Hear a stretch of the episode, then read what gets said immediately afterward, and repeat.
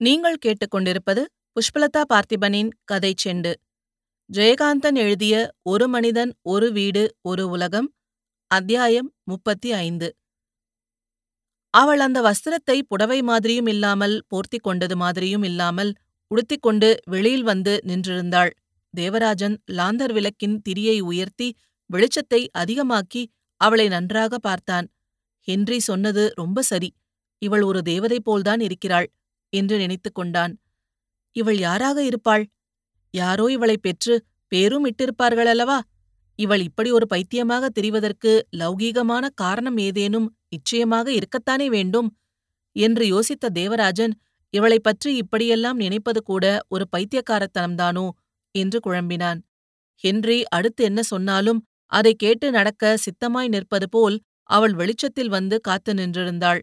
அவளது பார்வை நிலையாக எதன் மீதும் பதியவில்லை. ஹென்ரியைத் தவிர மற்றவர்களை அவள் அடையாளம் கண்டு கொள்கிறாள் என்பதற்கான அறிகுறி ஒன்றும் அவள் பார்வையில் தெரியவில்லை. துரைக்கண்ணு மார்பின் மீது கைகளை கட்டிக்கொண்டு மிகவும் பவ்யமாக நின்றிருந்தான். அவன் மனம் ஏனோ வருத்தம் கொண்டிருந்தது. நெஞ்சில் துயரம் மண்டி அழுத்தியது. உதட்டை அழுந்த கடித்து அவன் கண் கலங்கினான். எதற்கு என்று தெரியாத அந்த வருத்த ஒரு சுகமும் இருந்தது. வெகு நாட்களாக ஒரு பெண் குழந்தைக்கு ஆசைப்பட்டு சில மாதங்களுக்கு முன்னால் அவனுக்கு ஒரு பெண் குழந்தை பிறந்தபோது ஏற்பட்ட உணர்ச்சிக்கு இணையான ஓர் அனுபவத்தை அவன் இப்போது பெற்றான். அன்றைக்கு அவன் மனத்தில் அதிகமான சந்தோஷமும் அந்த சந்தோஷத்தின் ஊடாக ஒரு கனமும் இருந்தது. அவளுக்கு ஏதாவது சாப்பிடத் தர வேண்டுமே என்று நினைத்து கொண்டான் துரைக்கண்ணு. ஆனாலும் அந்த விருப்பத்தை அவன் வெளியில் சொல்லவில்லை. அப்படியோர் எண்ணம் ஹென்றிக்கு வந்து அவனாக ஏதாவது அவளுக்கு தரவேண்டும் என்று ஆசைப்பட்டான் துரைக்கண்ணு. ஆனால் இங்கே சாப்பிடுவதற்கு என்ன இருக்கிறது? என்று நினைத்து தேசிகர் கடையிலிருந்து இரவு சாப்பாடு எடுத்து வந்த டிஃபன் கேரியரில் ஏதாவது மிச்சம் மீதி இருக்கிறதா என்று யோசித்துப் பார்த்தான். டிஃபன் கேரியரை சுத்தமாக தான் வழித்து காலி செய்தது நினைவுக்கு வந்தது. ஹென்றி அவளை கொட்டகைக்கு அழைத்து வந்தான். அவள் மிகவும் சொந்தமாக வந்து வெகுநாள் அங்கு பழகியவள் மாதிரி சற்று முன் தேவராஜனும் ஹென்ரியும் உட்கார்ந்திருந்த கயிற்றுக்கட்டிலில் ஒரு ஓரமாய் உட்கார்ந்து கால்மேல் கால் போட்டு முழங்காலின் மேல் இரண்டு கைகளையும் கோத்து ஒரு எஜமானியின் கம்பீரத்தோடு அவனை பார்த்து சிரித்தாள். அவள் சிரிப்பு என்னமோ குழந்தை மாதிரிதான் இருந்தது. இவ்வளவு நேரமாய் கையில் பிடித்துக் கொண்டிருந்த லாந்தரை தேவராஜன் முன்பு போலவே கம்பியில் மாட்டினான். துரைக்கண்ணு அங்கிருந்த பலகைகளில் ஒன்றை எடுத்து தரையிலிட்டு தூசி தட்டி உட்கார்ந்து கொண்டு பீடி பிடிக்கலானான். இந்த இரவும் இவளது வருகையும் இப்போது இங்கே இருக்கிற ஒவ்வொருவரின் இருக்கையும் தனது இந்த நினைப்புகளும் கூட இதற்கு முன்னால் இதே விதமாக அனுபவித்திருக்கிற நிகழ்ச்சி போல் அவனுக்கு தோன்றியது. தேவராஜனும் ஹென்ரியும் இன்னொரு கயிற்றுக்கட்டிலில் அவள் எதிரே உட்கார்ந்தனர்.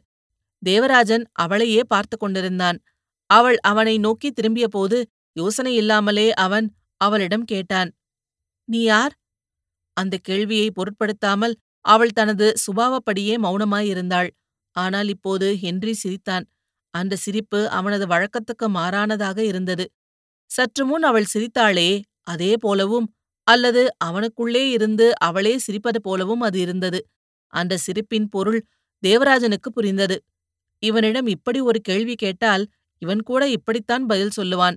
எவரிடம் கேட்டாலும் இப்படி ஒரு பதில்தான் பொருத்தமோ? ஹென்றி என்றோ தேவராஜன் என்றோ தாங்கள் சொல்லிக் கொள்வது போல் இவளுக்கு சொல்லத் தெரியவில்லை. ஹென்றி அழைத்த மாதிரி இவள் பேபி என்று தெரிந்து கொள்ள வேண்டியதுதான். என்று எண்ணிய தேவராஜனும் ஹென்ரியை பார்த்து பதிலுக்கு சிரித்தான். பாவந்தொர இந்த பொண்ணை இங்கேயே இருக்க வச்சுக்கிட்டா என்ன? உன்கிட்ட மட்டும்தான் அந்த பொண்ணு சொல்றத கேட்டுக்குது. இங்கேயே இருன்னு நீ சொன்னா கேக்கும். யாராவது தேடிக்கின்னு வந்தா அனுப்புவோம். நம்மள மாதிரி எல்லாரும் இந்த பொண்ண பேபியா பார்க்க மாட்டானுவ. அன்னைக்கு ஹைவேஸ்ல பார்த்ததுலேருந்து எனக்கு இந்த நினப்பு தான். நல்ல காலம். அதுவா இங்க வந்து சேர்ந்துருக்குது. தேசிகர் விரட்டினப்போ வேணான்னு சொல்ல நினைச்சேன். அதுவா உக்காந்துகிட்டத பார்த்ததும் தான் இது போவாதுன்னு தெரிஞ்சுக்கினேன். எதுக்கும் நீ அதுகிட்ட சொல்லு தோற இங்க இருன்னு என்றான் துரைக்கண்ணு. ஹென்றி எழுந்து போய் தண்ணீர் குடித்தான். அவளுக்கும் ஒரு தமிழர் தண்ணீர் கொண்டு வந்து நீட்டினான். அவள் அவனை தலை நிமிர்ந்து பார்த்தாள். பிறகு தண்ணீரை வாங்கி உதட்டில் படாமல் அண்ணாந்து தூக்கி குடித்தாள். பின்னர் எழுந்து போய் தண்ணீர் பானையின் மீது அந்த தம்ளரை வைத்துவிட்டு வந்தாள். அந்த செய்கை துரைக்கண்ணுவுக்கு மிகவும் ஆச்சரியமாக இருந்தது. சந்தோஷமாகவும் கூட இருந்தது. அவனது குழந்தை சில நாட்களுக்கு முன்னால் முதல் தடவையாக எழுந்து தடுமாறி நடந்து வந்து அவன் மடியில் விழுந்தபோது ஏற்பட்ட சந்தோஷம் மாதிரி இருந்தது. தேவராஜனுக்கு ஹென்ரியைப் பற்றி இன்னும் ஒரு ஆச்சரியம் விளைந்தது. தேவராஜன் கைகடிகாரத்தில் மணி பார்த்தான். மணி பன்னிரண்டாகி இருந்தது. தூக்கமோ சோர்வோ இல்லாமல் பொழுது விடுகிறவரை உட்கார்ந்து பேசிக் கொண்டிருக்கலாம் போல் உற்சாகமாக இருந்தது. எனக்கும் ஒரு பீடி கொடுங்க என்று துரைக்கண்ணுவிடம் கேட்டான் தேவராஜன். துரைக்கண்ணு கொடுத்த பீடியை வெளிச்சத்தில் பார்த்து நம்ம பீடிதானே என்று தனக்கு உறுதியான விஷயத்தையே கேட்டு வைத்தான். நம்ம கிட்ட இருக்கிற பீடியெல்லாம் நம்ம பீடிதான் என்று சொல்லிக்கொண்டே துரைக்கண்ணு தீக்குச்சியை உரசி தேவராஜனுக்கு பீடி பற்ற வைத்துக் கொள்ள உதவினான். காலையிலேயே அக்கம்மா கிட்ட கொண்டு போய் இந்த பொண்ணை யாரு என்னன்னு சொல்லி விட்டுட்டா எங்க அக்கம்மா ரொம்ப ஆசையா பாத்துக்கும். பொண்ணு முகத்தை பாருங்களேன். இந்த முகத்தை பார்த்தா யாருக்கும் இது மேல ஒரு பிரியம் வந்துடுங்க. நாம விரட்டினா கூட இந்த பொண்ணு நம்மள விட்டு போகும்னு எனக்கு தோணல. என்று புகையை ஊதியவாறே சொன்னான் தேவராஜன். துரைக்கண்ணு அந்த பெண்ணை பார்த்தான். தன்னை பற்றித்தான் பேசிக் கொள்கிறார்கள் என்று அவளுக்கு புரியவில்லை என்று அவளது சலனமற்ற முகத்தில் தெரிந்தது. யார் பெத்த குழந்தையோ? என்று துரைக்கண்ணு பெருமூச்செறிந்தபோது ஹென்றி தன்னை பற்றியே நினைத்துக் கொண்டான். அப்போது ஹென்றி அவளையே பார்த்து கொண்டு தேவராஜனிடமும் துரைக்கண்ணுவிடமும் பேசினான். இந்த பொண்ண பத்தி எதுவும் தெரிஞ்சுக்கணும்னு எனக்கு தோணல என்று சொல்லி தொடர்ந்து ஆங்கிலத்தில் பேசினான். இந்த வீட்டுக்கு இவள் முதல் விருந்தாளி. ஆனா இவ உட்கார்ந்திருக்கிற தோரணைய பார்த்தா இந்த வீட்டுக்கு இவதான் எஜமானியோ என்று எனக்கு தோன்றுகிறது.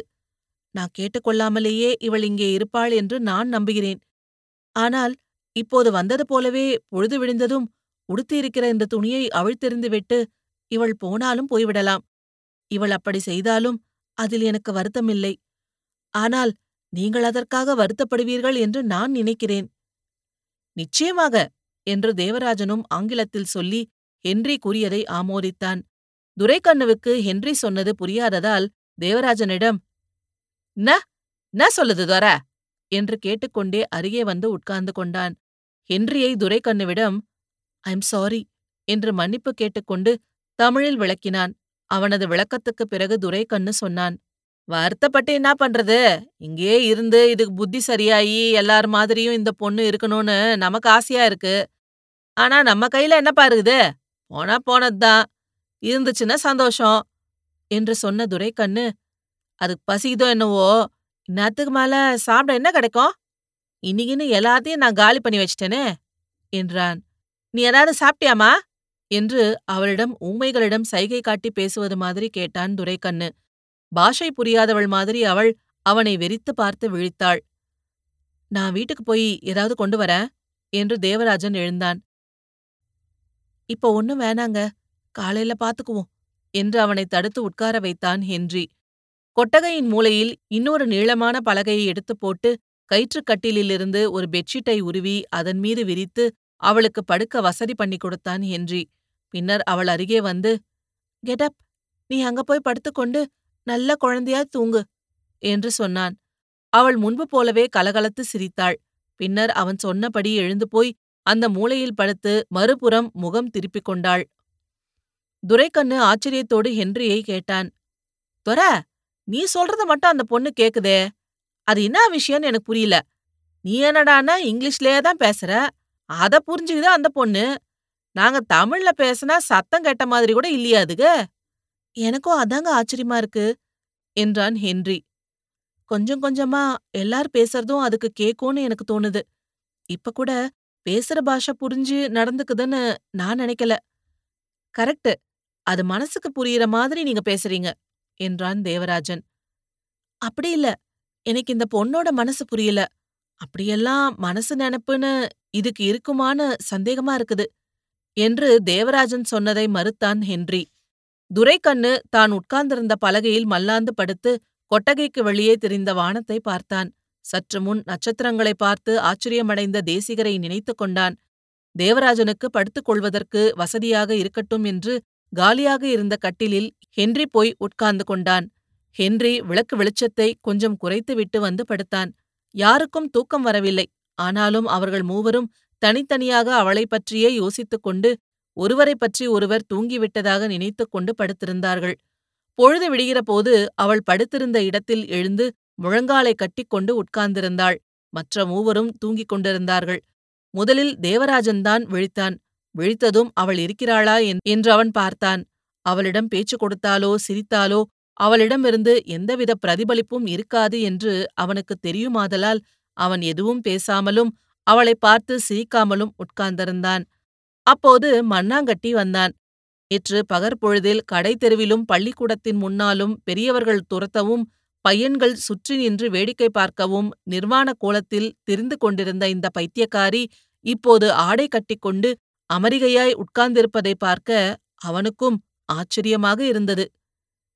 இத்துடன் ஜெயகாந்தன் எழுதிய ஒரு மனிதன் ஒரு வீடு ஒரு உலகம் அத்தியாயம் முப்பத்தைந்து முடிவடைகிறது. இது போன்ற பல சுவாரஸ்யமான கதைகளை கேட்க கதை செண்டு சேனலை லைக் பண்ணுங்க கமெண்ட் பண்ணுங்க மறக்காம சப்ஸ்கிரைப் பண்ணாதவங்க சப்ஸ்கிரைப் பண்ணிடுங்க. மீண்டும் அடுத்த அத்தியாயத்தில் சந்திப்போம். நன்றி.